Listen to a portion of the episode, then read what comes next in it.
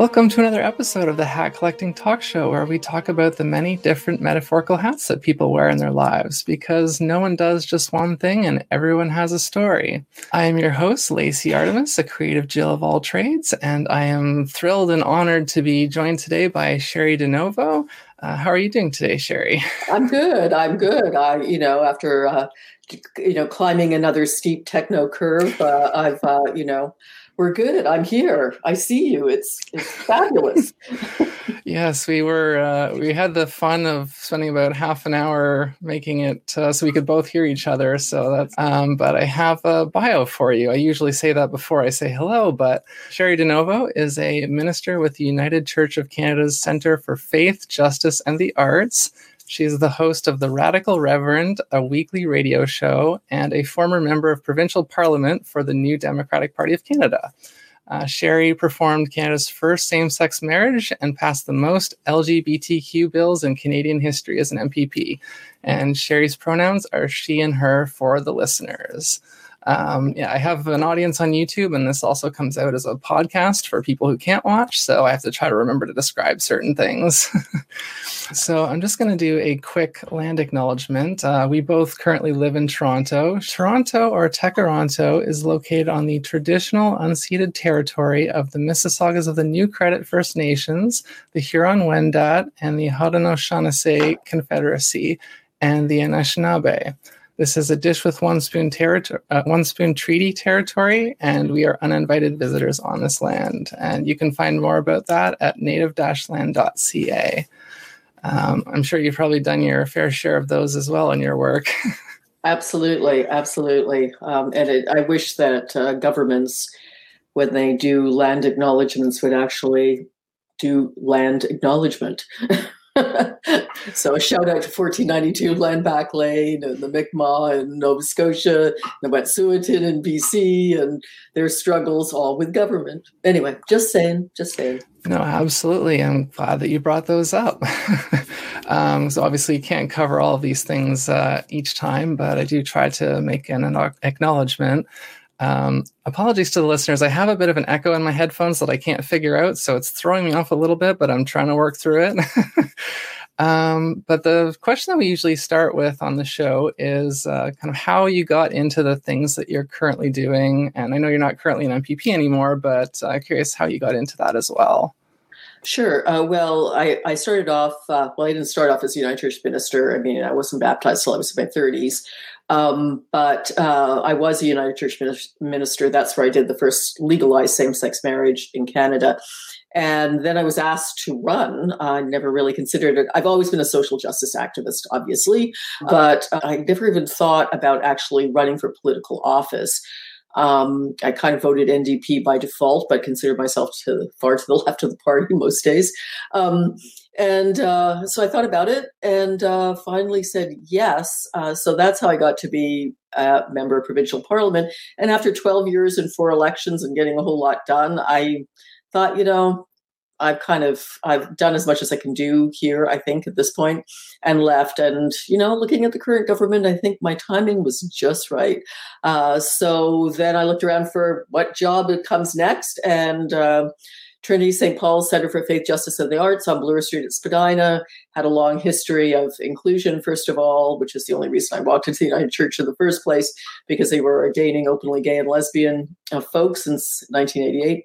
And Trinity St. Paul's predated that in terms of their inclusion. And they also had this sort of multifaceted approach, which I really liked. Um, and they like me. So that's where I am. And I've been there for three years since election and uh, just uh, the radio show as well since i did oh, touch on yeah that. the radical reverend. Well the radical reverend's been on the air uh, you know over 20 years now. Um, it changed a little bit when i was in political office to i called it three women for a while there for a few years because we focused on having three women with three you know varying degrees uh, uh, of difference politically talking about issues. So that was a lot of fun. And then when I left politics, I went back to the Radical Reverend format, gave me a little bit more freedom. Um, so now we have a law and disorder panel, we call it with lawyers. We have left, left, or leftist, which is our political panel. We have a faith panel with a Muslim, a Jew, and me.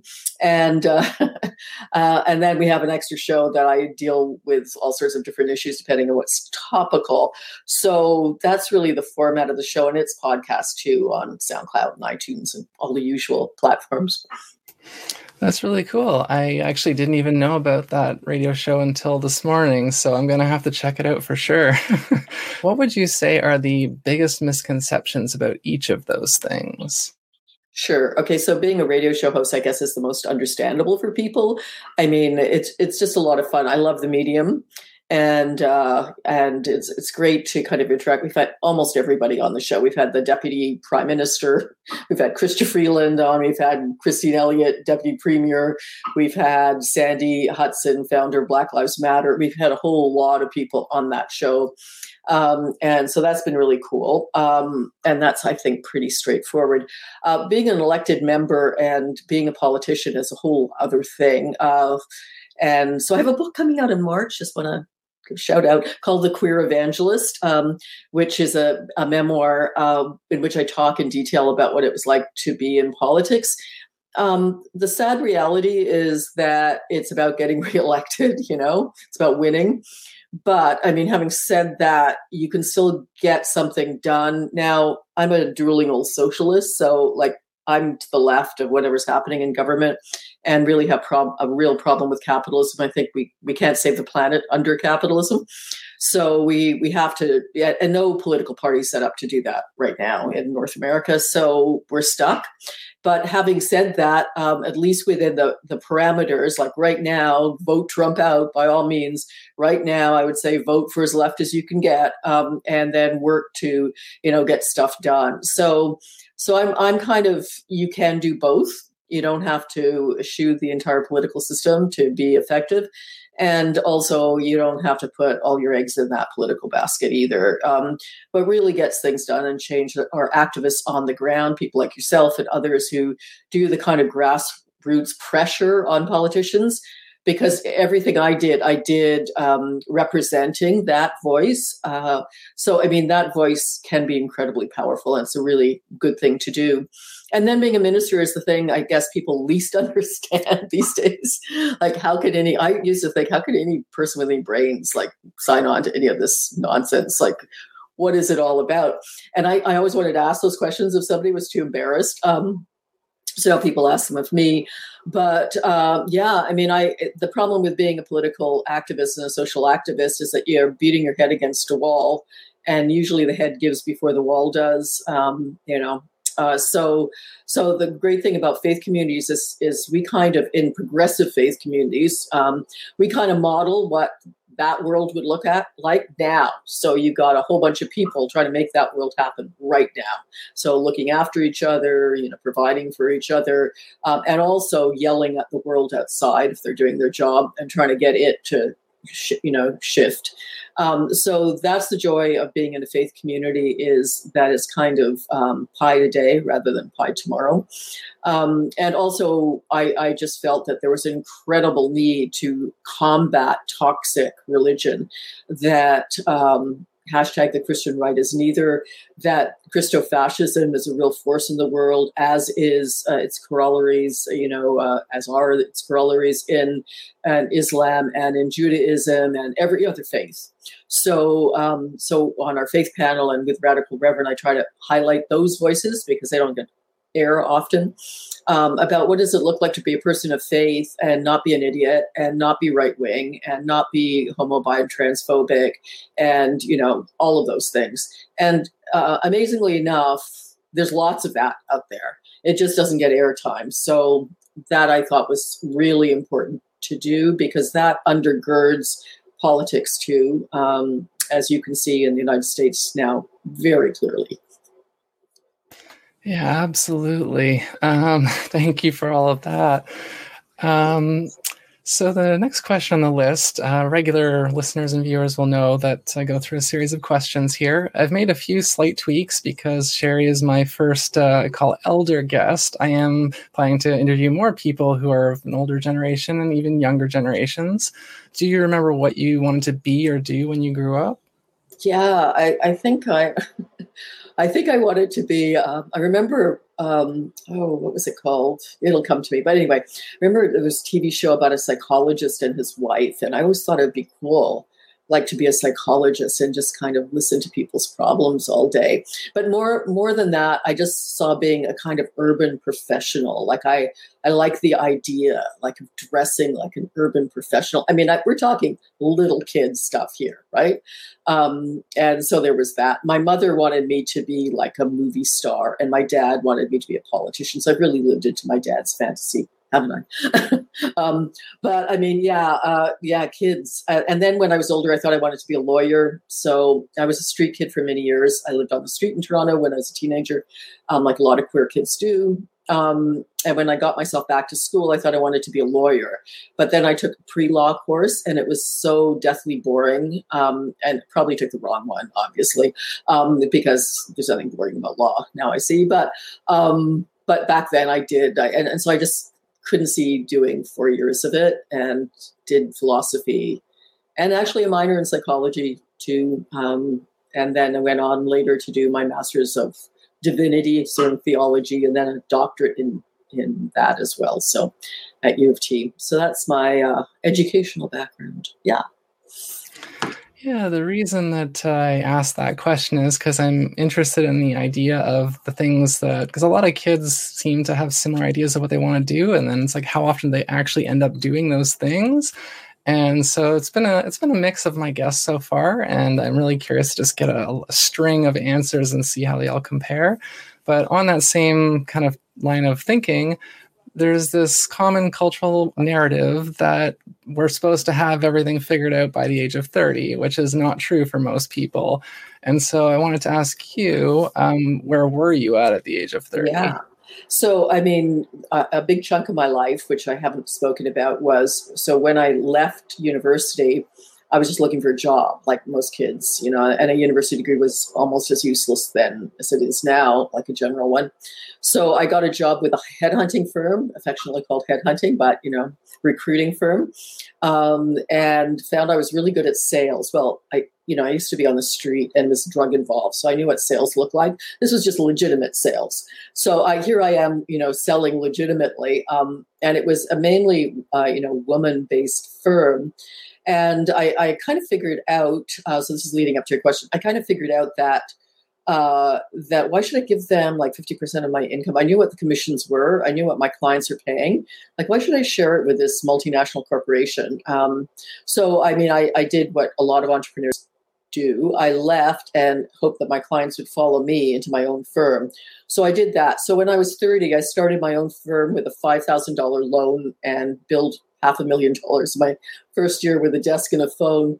So for a while, I was making a whole lot more money than I've ever made since. Um, uh, running my own firm, and it was a headhunting firm. We only hired women, and we placed mainly we placed everybody, but mainly in public relations, marketing, um, advertising were our major areas, uh, and try to get women like out of uh, administrative secretarial kind of work and into management that was that was kind of the aim. But uh, we did really well and kind of rode an equity wave there. In the this is late '80s, early '90s, and then a recession hit. Um, so that's why I got out of that business. But for a while there, that's what got me into church, actually, bizarrely enough, is that I was making a whole bunch of money. I had a big house in the suburbs, swimming pool, and Mercedes in the driveway.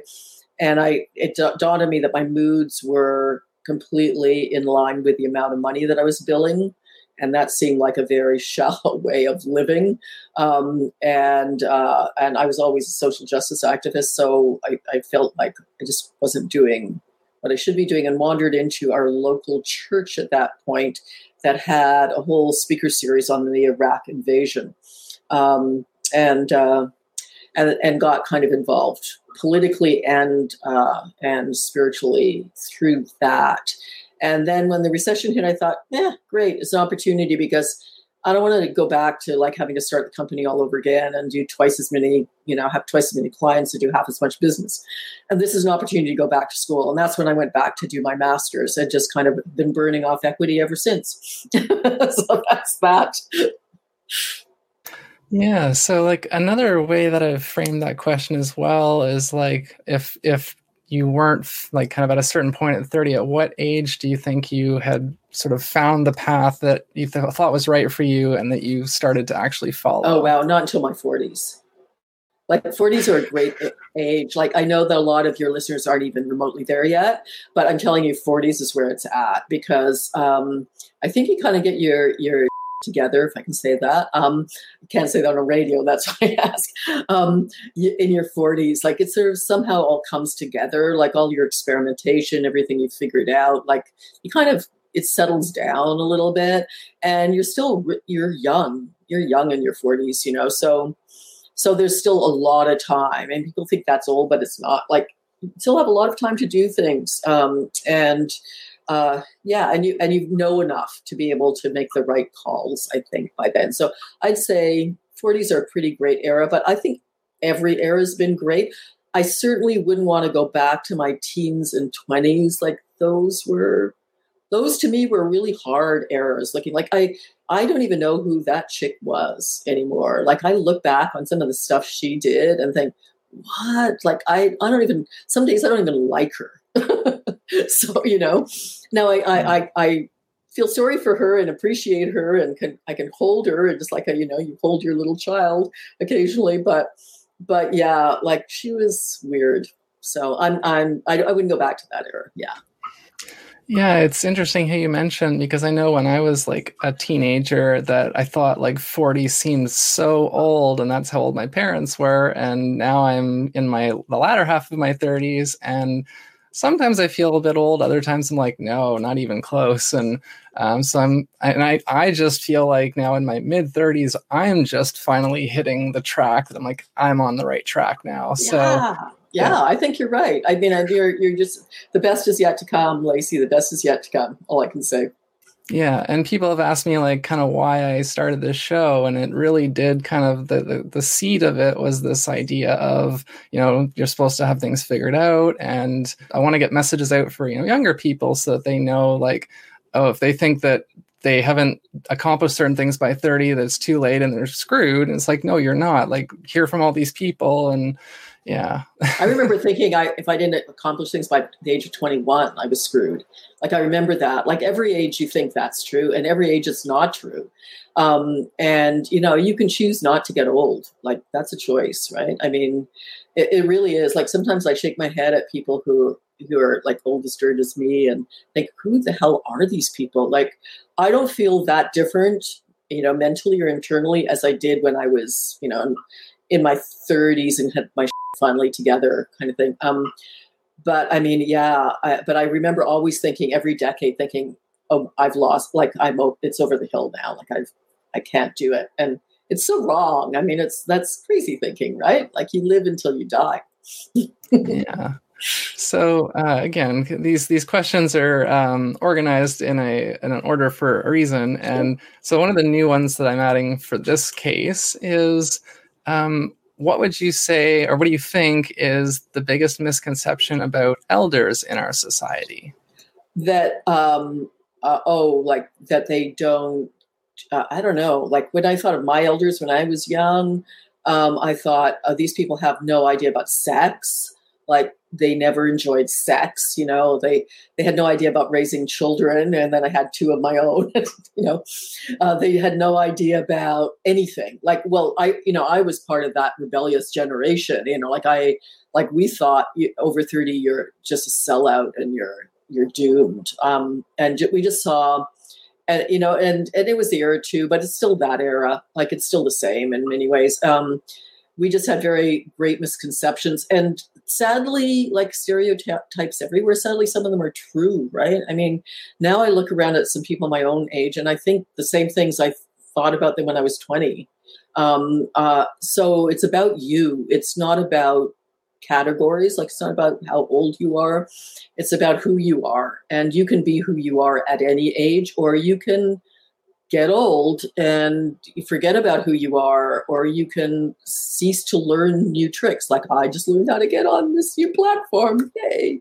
You know, so I mean, you can still do that. You can learn no matter what age you are. And I think sometimes people just give up. Like they just get tired and give up and at every age. And that's too bad. So don't do that um, don't do that. Just keeping you until you can't, you know. And even if you develop a disability or your body gives out or something happens, which happens with, you know, your body finally degenerates, we're human, um, you still don't have to give that. I have 92 year olds in my congregation now who are cool and funny and all there witty, smart, queer, and out, and have been out forever. I mean, I, like, so it's not about that. Um, and some of them are a lot younger than some of the 30 year olds and the 40 year olds. You know what I mean? Like, so it's about being you. Absolutely. And speaking of technology, that is actually the next question. Because um, I know that there's another like cultural narrative that old people are, are like Luddites, they're afraid of technology. They, they don't know how to use it. They have to have their grandkids teach them. Um, so I know that obviously technology wasn't as prevalent when you were younger. Uh, I'm curious how, um, like, how much you use it now, and like what you would say in your mind are the biggest upside and biggest downsides of technology. Sure. Um, well, first of all, I was thrown into it with politics and have been on it. I mean, as you can tell, because we met through Twitter.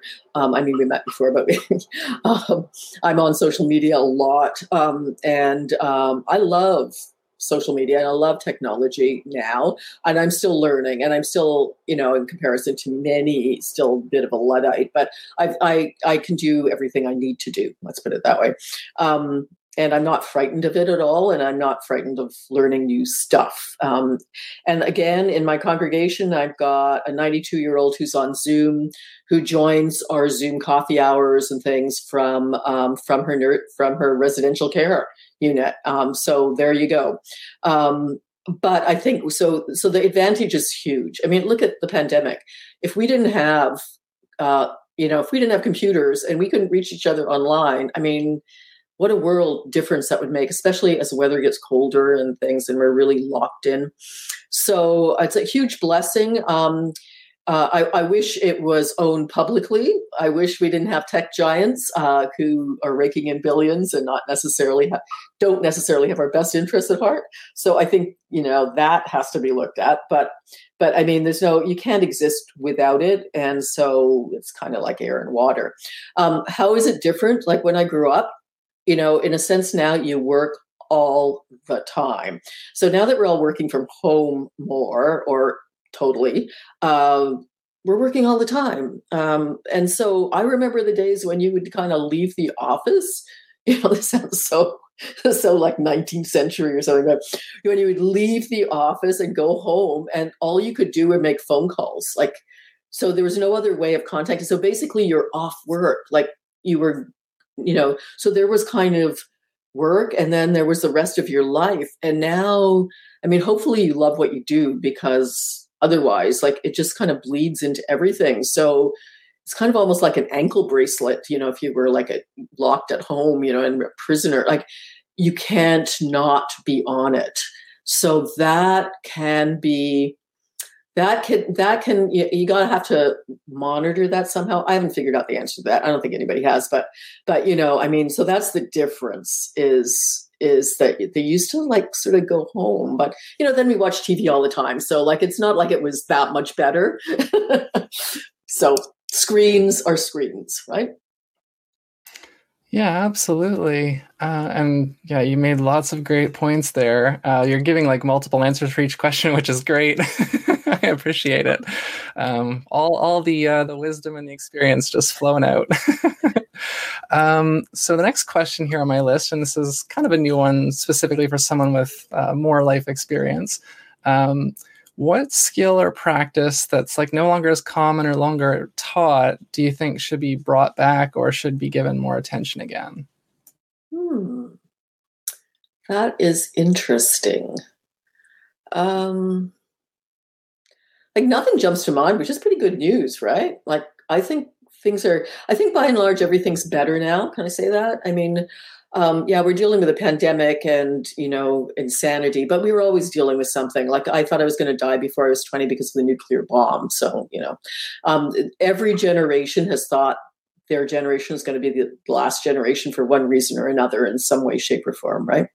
So, so that kind of existential fear has always been there. Um, I think everything's better now. I mean, I would not want to go back to that era. I mean, it was ridiculous. Like I guess as things I was thinking things like cursive or maybe like I think when I was in high school way back there was still like a cooking class like uh, or financial planning things. Well, but I mean cooking classes were like I used to laugh all my way through them because I was like this budding queer feminist, right? But I mean now I think back to my cooking class more than most of the things I think back to that I learned in school. You know, like I th- the only difference was that they should have made boys and girls do it, right? Like I wish I'd had shop. Like I wish I knew more what to do with my hands when things screw up like you know so like those kinds of practical things are great. Like they actually you carry those forward. Um cursive who cares? I mean who cares?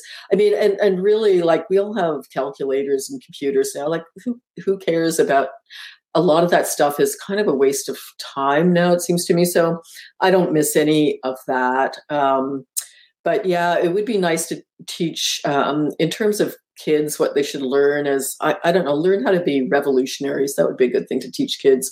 Like learn how to be activists learn how to say no and learn how to like put your weight behind your your voice and and get politicians to do what you want them to do. And yeah that that's a really good thing because if we're going to save this planet we we all got to be greta's right? So yeah be pissed off.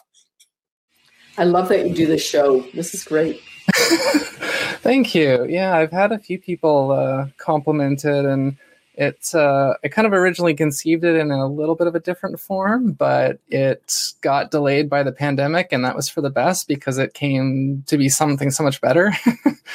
uh, and like I said, I'm really excited to interview more elders and like mm-hmm. teenagers, mm-hmm. and just try to get a really wide range of perspectives. So, another cultural narrative that I like to uh, push back against on this show is this idea that once we grow up and we're adults, that we're not supposed to be silly and goof around and things like that unless we're playing with our kids. But being playful and silly is an uh, essential part of the human experience. So, I like to ask my guests, what was the last playful or silly thing that they did on purpose? So, the last silly thing that I did that was fun was my daughter, who's the adult um, which happens to be staying here. So after a long day's work, we would like put on my tunes. It's the only tunes that we got, right? My little compilation tunes. Um, they're mostly funk and there are lots of Prince and, you know, like, so you get where I'm coming from. And, um, and have like a little dance party in the living room. I just put on like dance music. Now, there's some wine involved, yeah, and maybe other things but but i mean yeah so just like dancing uh, in in the living room and i i suspect we're not alone in that in this pandemic i suspect there's a lot of indoor dancing um, that's happening um, you know without a lot of other people around so i guess that's the last silly thing i did i mean although it doesn't seem so silly it seems kind of cool now I, and I'm just thinking, I'm thinking, okay, maybe tonight. Mm-hmm. I mean, there's no wrong answer. I've had people say just wearing mis- mismatched socks. I can't talk. mm. mismatched socks, which again seems like a very simple thing, but it's still silly and playful. And um, like I also, I used to be a lot more serious, and I still have my moments, but uh, yeah, I've realized as an adult that still being able to play and, and have fun, and obviously not at the expense of other people, but just you know innocent stuff to make you kind of laugh. And laughter is a great medicine. So it's something that I definitely encourage, and many of my guests have encouraged. Absolutely. uh, uh, so the next question here is what is the last new thing that you learned, whether it was like a piece of information or a skill? And what is something new that you would still like to learn? Same thing, skill or information? Sure. Well, it's almost all technology these days, right? You know, I downloaded Zoom, and like a lot of other people, all of a sudden I'm on Zoom all the time. Um, and just, you know, kind of silly things. Like these are not hard, big learning curves or anything, but but I mean, just you know, how to do more things on the computer than I ever did before. So I guess that's huge learning. Um, but every week I do, because I'm clergy, so every week I do a sermon. And, and one of the things I love about that is there's a scriptural passage that, I mean, I don't have to use it, but we tend to follow along, and all churches use the same passages. Um, and so I look at them, and so I, I look at okay, so what's the history behind this? What does it mean? Do I like it? Do I hate it? What does it say? What's happening in the news? So kind of Bible in one hand, newspaper in the other. Um, and so every week I'm learning something. Um, uh, yeah, so this Sunday is Remembrance Day. So it's like, what do you do with that? Like, what do you do with that? That's progressive, you know? Um, and as a politician, I would go to all the ceremonies. Um, and I think they're there for a reason. I mean, I think um, certainly Remembrance Day is the First World War. Like millions of people died hideous deaths. But then you think, you know, we started this program with a land acknowledgement. There were some I discovered, so I learned something new over 34 million, and this is the median because they don't really know for sure, but some 34 million people were uh, indigenous were killed uh, with the colonization of the Americas. So think about that: 34 million, almost the entire population of Canada was killed. About 28,000, about 2,800 kids we know of uh, were killed in residential schools here, died in residential schools. Um, so when you start thinking about remembering um, kind of the deaths that have happened in the past over wars. Um, uh, yeah, that was a pretty gruesome one. So, so it gives me a chance to highlight that, but also to investigate and to do research. So every week I get to do that, and that's that's fun. So it keeps you keeps your marbles, you know, marbling. Yeah. I like that phrase. Keeps your marbles marbling. um, yeah, like uh, obviously doing this show, I get to learn new things all the time. And uh, you know, years ago, I used to run a blog, which was just literally every time I learned something new, I would make a post about it because I just love learning and I love sharing what I learn. And uh, used to do a podcast years ago as well where I was interviewing people specifically about their jobs. So I like doing this a little bit more broadly because I can get more uh, different kind of perspectives on things. But um, yeah, I definitely am going to be a lifelong learner, and people who are naturally curious, this is the show for them. I think. um, so the next question might be a little bit more of a uh, get your marbles really marbling. um, it's kind of a two-parter. So I, I like to ask my guests normally, what are their two most dissimilar hats, and hats being uh, skills or interests. And I'll start with that one first. Sure. Okay. So dissimilar hats. Well, I guess you know I'm I'm sort of known for being a social justice activist, especially in the queer community, but not only there, and lots of other um, forums too. Um, but what is most similar to that, that a lot of people don't know about me, and it's kind of sadly on hiatus now, and plus, you know, there's financial aspect, but I love vintage clothes, like designer vintage, and getting a good deal. Like I'm all over the net on that. And I know all the shops. I'm in and out of them in Toronto, like just because it's that rare find, you know, it's like it's the kind of sideline hobby. So yeah, it's so that's fun. That's really, really fun. That's something so dissimilar that people don't know about me and my normal day jobs and what I normally spend time doing.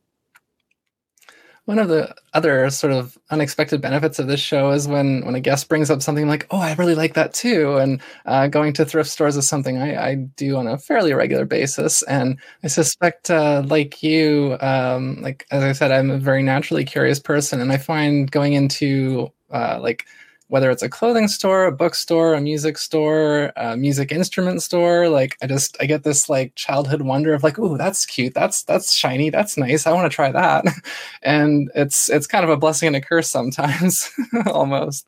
Yeah. So the other half of this question is what would you say are your favorite and your least favorite hats that you've had to wear in your life? Um, metaphorical hats. Um, yeah, well, I'm mom, I'm parent, I'm, even though my kids are adults, I'm, um, you know, uh, social media, I'm on social media having fun, um, stirring up.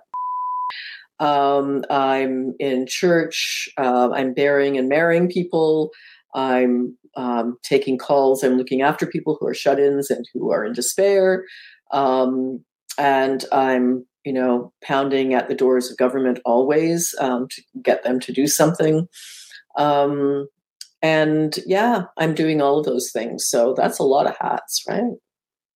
Yeah, absolutely. And again, that's why the show is kind of named and themed this way because, like, everyone does do different things, uh, even specialists. So I like to try to draw those less uh, less seen or less heard of uh, sub hats that people wear.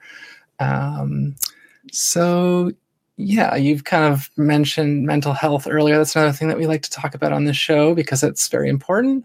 Um, we all have a mental health, and a lot of us do spend pretty much our whole lives managing it. Um, so I like to ask my guests, uh, whatever they're comfortable talking about, um, what mental health struggles or any physical disabilities that they've dealt with and how they've worked through them. Sure.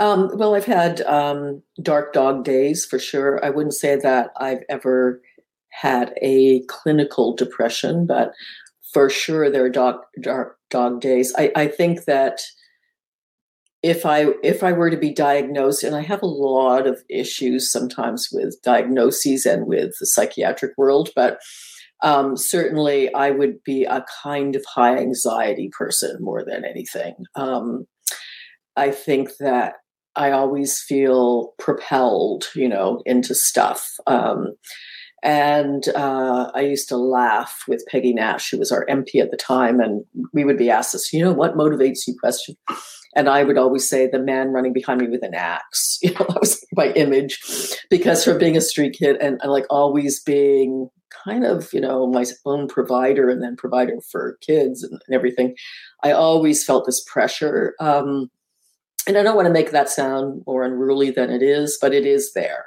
Like I don't sleep much on a good time, but I've just that's just part of who I am, and um, I'm used to that.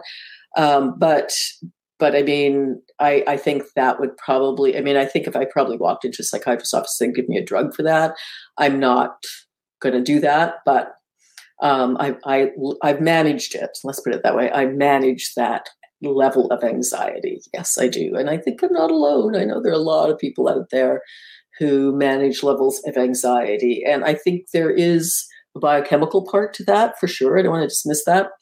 Um, I know my daughter you know, has is very can be very anxious, and so clearly that's something that runs in our family too. Um, yeah, and I when I was a street kid and I was involved with drugs, I very quickly got that um, the drugs that I learned I really liked um, were very dangerous and that I would probably end up dead if I kept doing them, primarily the drug among them being methedrine. Um, and so I stopped. Now, I was lucky, right? Because again, there's a genetic component to addiction issues. And um, I was just one of those lucky people that was able to do that um, and, you know, still survive. Um, and not I there wasn't any help there that I was aware of for kids back then. Um, so I just kind of stopped it and went on with my life. But I know that's not, that's really difficult for a lot of people. And again, that's kind of a genetic blessing that I was able to do that. But um, I, I did also get that I could easily have gone down that route. Um, and the same with alcohol, the same with everything. And I've always like known kind of somewhat of a limit, you know, to to doing something that could be ultimately damaging. So, um, but I'm very, very keenly aware of, of the 12 steps. It's a very Christian based organization, um, and think that it's an incredible um, it's an incredible spiritual pathway. I actually think, you know, when I did get involved in it for a while, um, that that that that everybody should do it. whether you have a, well, an addiction or not. Um, everybody should be looking at themselves. Everybody should be aware of what their bottom looks like and everybody should be aware of um, taking you know all of that process of kind of talking to someone of having group support i mean this is what faith communities do for each other too um, so i think that's profoundly important for everyone not just for people who have active addiction issues so I would highlight that rather than, um, in some ways, I've had issues with psychiatric world, like conversion therapy for one, um, and uh, so you know, and electroshock therapy, which is still happening. Um, don't have to go down that route, but um, but these are struggles I've had with psychiatric uh, institutions over my life. So I, yeah, um, I'd say find find your help, find group help if you can, or find other help. You know, find someone who will help you, um, who doesn't rush rush to conclusions about you and um, is there to support you. Everybody needs that, right? Yeah, absolutely. And I know I've talked about it on the show before. I try not to repeat mm-hmm. too much from episode to episode, but uh, my main struggle is like I have dealt with depression and uh, I have been diagnosed with autism. I'm not diagnosed with ADHD, but I am convinced that I have it based on what I've read and my experiences. And so, obviously, with these things, uh, and like a lot of my friends too, and people I know, like I don't know anyone really who doesn't have like compromised mental health. So that's why I like to try to give it uh, a spotlight, but talk about it in an honest and positive way, or try to. So thank you for for offering your answer on that. Um, yeah, so we're getting close to the end here. Um, the next question I have on my list, uh, I like to ask for advice, and uh, I've tweak this question over time, but now what I'm asking is um, what advice would you give to a teenager, to a 30 year old, and to a an elder? And it can be the same or it can be different for each group. Sure. Um, well, there was a saying that's kind of gone out of vogue, but a kind of hipster saying, well, we didn't call it that, you know, back in the day, 60s and 70s, you know, let your freak flag fly. And I would say that's pretty good advice for all ages is you know whatever makes you different whatever makes you stand out whatever makes you abnormal quotes unquotes um, let that you know lead with that. Like be be that you know because um, why do we want to fit in in a world that is so profoundly dysfunctional? Um, so let your freak flag fly for sure. And the other piece for all ages i think is just be courageous. Like what have you got to lose? Like we we live with such here i am speaking about anxiety but we live with such fear and anxiety and that really is you know to use a biblical word sinful. Like like we only have this one life. It's really limited. Um so so don't um don't hold back. Like don't be afraid. Like what's the worst that can happen if you try something if you do something? Um so I, I, like to play the sort of worst case scenario and it's kind of the same as the best case scenario. Like the two questions that everybody should probably ask themselves is what what would you do if you had like one month left to live but your health all your health to live it? Um, so there's you know the worst case scenario. But the best case scenario is what if you won all of money in the world? What if you won the lottery? Like what would you do differently? And then the answer to those questions tells you what you should be doing. Like do that you know do what you would be doing if money were no object. Do what you you would be doing if you know you were you knew that your time was extremely limited on this planet. And um and you're then you're probably going to be doing both courageous things and freakish things. So yeah that's it that's a great answer. And of course, there are no wrong answers on this show. So, um, I, kind of a follow up on that one, flipping the script on a little bit. Um, what would you say is the, the best or a really good piece of advice that you've received from someone younger than you? Oh, truth. Um, just just tell the truth to people. Like, don't be shy, right? Uh, you, and you can do it in such a way that you don't hurt their feelings.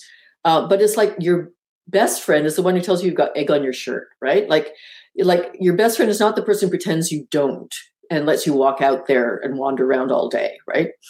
Um, so, so I I love it when when youth speaks truth to power, which is usually older, um, but just tells tells me. I like people telling me the truth about what they're hearing from me or seeing from me or what's going on everywhere um, and not holding back. I like that. And even if it does like set, does make you go a little bit you know like ow eek you know um, that's usually a good thing because then then you can kind of make those shifts and changes um, which might need to be made.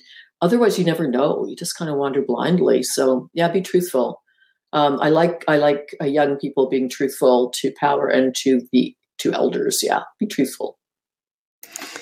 Yeah, no, that's that's great. Again, uh, all the answers you've been giving have just been pretty gold. I think.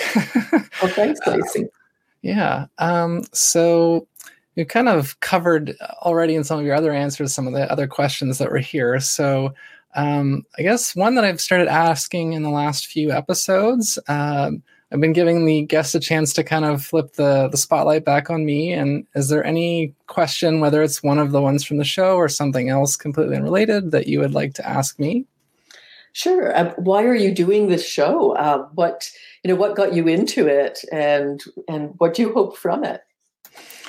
Yeah, so it's it's interesting that this is a very common thing that people. I've been asked this a couple of times now. Um, so yeah, again, the short version is just I wanted to create something where I could uh, show other people like me who were kind of past thirty and felt like it was too late that that's not the case, and that people who don't specialize, that's okay. You can still make a living uh, if you're kind of doing a few different things and also that everybody does do different things. Because like if you say like oh what do you do? Like i'm an accountant. Well what else do you do? Well that's what i do. And like well what do you like? So i'm trying to just uh, ask the right questions to get out the right uh, information insights so that anyone who watches or listens to this will kind of get some uh, maybe some more confidence or feel a little bit less alone or get some uh, just the right piece of insight to be like okay that was the piece i was missing. Now i know what i want to do next. And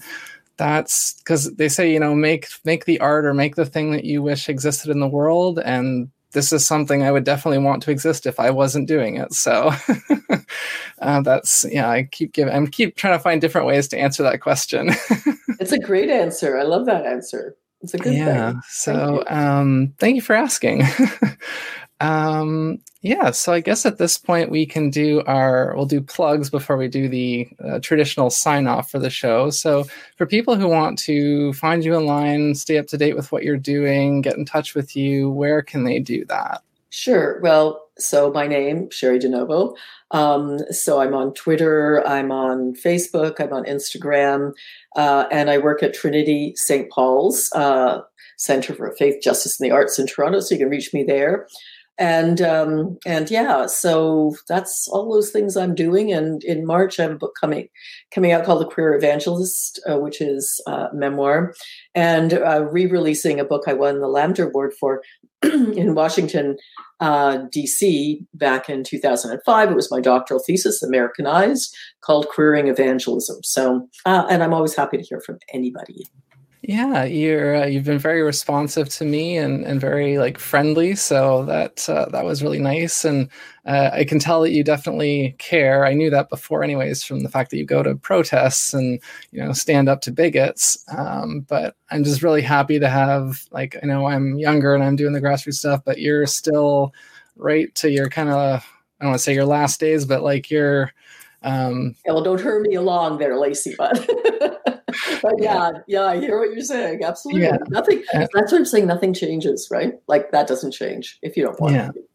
Yeah. yeah, absolutely. The only thing I found with that is like obviously um, different people, maybe different things will happen in their lives. I'm not always able to go out and attend all the protests that I want to, but uh, you know, if I can't do that as much, then I try to do it more in other ways. And so that's why in this show I like to highlight Black Lives Matter and Indigenous rights and give every guest the chance to kind of uh, promote something of that as well. So, yeah, absolutely. Um, That's the problem with the pandemic. Just want to say um, mm-hmm. that I don't go to as many demonstrations either because literally it's not safe. And people that have compromised systems for whatever reason, age or youth or what, uh, any other reason, it's really tricky. Um, it's it's not really safe often, and um, and so we do what we can where we are. Right. Yeah, and that's another thing too is that people think the there's only like one maybe or if people do think there's only one way to protest, that's definitely not true. And uh, you know, I've I've heard actually this is another good question I should ask you um because I've heard that like signing online petitions it's better than nothing, but it's mostly kind of ignored. It's definitely more like powerful and meaningful to like call or write a letter or go in person. Um, can you uh, lend any credence to that? Well, I'd say all of the above kind of thing. Yeah, sign the petitions, um, but as they call it, Hacktivision. But um, uh, uh, but I mean, do that. But here's what counts the most: is getting um, your personal voice to your representative's ear, right? Because de facto that's a poll, a poll, and politicians are all about polling. So if you um, and everybody you know, and I say this always to people, for example, online who have conservative MPs or MPPs and say, "Oh, they don't get back to me," and then not just conservatives, um, but they say, "Well, they never get back to me." I say, "Don't worry about that. Just email them." And you know, we we used to, as politicians, we'd see, um, you know, over issues we just count the emails. Like we wouldn't get back necessarily to people. There's no time in a day, but you see 20 emails on this topic a day or 15. That so what you're doing is you're adding your voice to other voices around an issue. And the more voices they hear, the more they're likely to listen because even if they don't get back to you, because it's a de facto poll. And especially if you live in their riding, remember you're the one who's voting for them. So definitely use that that voice, um, and you don't recognize how much power you have. I mean, we as politicians see that power, we feel it. Um, so you should too. Yeah, so just to kind of finish off the plugs, I, I have a bunch of stuff, so I'm not going to run through all of it. Um, but if you go to my website, artemiscreates.com, everything I do is there. Uh, I also have a book coming out. Actually, it's a fiction book, though, um, that I've just almost finished writing. Uh, should be coming out in December. I have music uh, on like Spotify and iTunes and Bandcamp, and um, the, actually the Curiosity Guide series of ebooks. Uh, over since 2015, I've been curating and writing uh, a series of educational ebooks. They're all PDFs. They're all available for free. If you go to curiosityguides.com, you can check those out, and uh, I would love it if people learn from those. And oh yeah, I have merch because I do some design stuff just as a hobby. So if you go to redbubble.com slash people slash Artemis creates, uh, or through my website, um, you can find that. A lot of the designs are like transgender and LGBTQ centric, but um, there's a few other little bits in there. And yeah, I have a, a Patreon, which is where I put uh, bonus episodes for the show and I kind of provide updates for other things that I do. Um, and that's, I guess, kind of the gist of it. Again, I don't want to, I don't want to like run too long with this part. So, um, yeah. So what we what we normally do with this show to close off the main episode is normally myself and the guest we put on hats. But if the guest doesn't have a hat, then what we'll do instead is we'll uh, put on invisible hats. So um, you can be any kind of hat that you want. it's hard. It's like being in the mirror, putting on a hat. Yeah. Yeah, I know. The camera flips it. It's kind of um because I do have a hat here, but I feel like I don't want to be wearing one if you're not. So I'll just. Well, you can uh, see that I just put on like a like yeah. a like it's like a like a fedora, mm, like yes. hand-eye coordination here. Yeah, oh, fedora. Yeah. um, yeah. So that's uh, what we do, and it's just kind of a fun little sign off, I think, to uh, again, because if we were wearing hats the whole time, I feel like it'd be kind of gimmicky. So it's just kind of a way to say like we we got some serious stuff, we got some silly stuff, and uh, we're we're having a good time. So thank you everyone for watching and listening. And uh, again, if you um, please check out Cheri online and uh, pre-order her book, yeah, uh, head over to Patreon if you want to check out the bonus content. And uh, yeah, I guess I'll just take one last second to say that I'm still looking for other like elders and young people and people of different experiences to have on this show. I have a list of people who are um, just trying to figure out the scheduling, but um, feel free to reach out to me at hatcollectingshow at gmail.com and uh, we'll try to figure something out. But thank you again, Cheri, and thank you again to the audience for uh, joining us in this journey. So until next time, stay curious.